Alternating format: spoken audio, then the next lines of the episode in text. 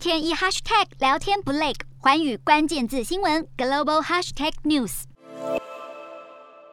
一辆辆俄罗斯军车不断驶入，看不见尽头。乌克兰南部城市赫尔松自三月初以来一直处于被俄军占领的情况。当局二十五号证实，当地少数由乌军维持运作的市议会大楼遭俄罗斯武装人员控制，还拿走了钥匙，并将保全替换成自己人。俄军持续在东部和南部发动攻势。有俄罗斯外交官员表示，现在不是停火的好时机，担心一停火就会遭到乌克兰反击报复。It's not up to me to decide, but I don't see any reasons in this right now.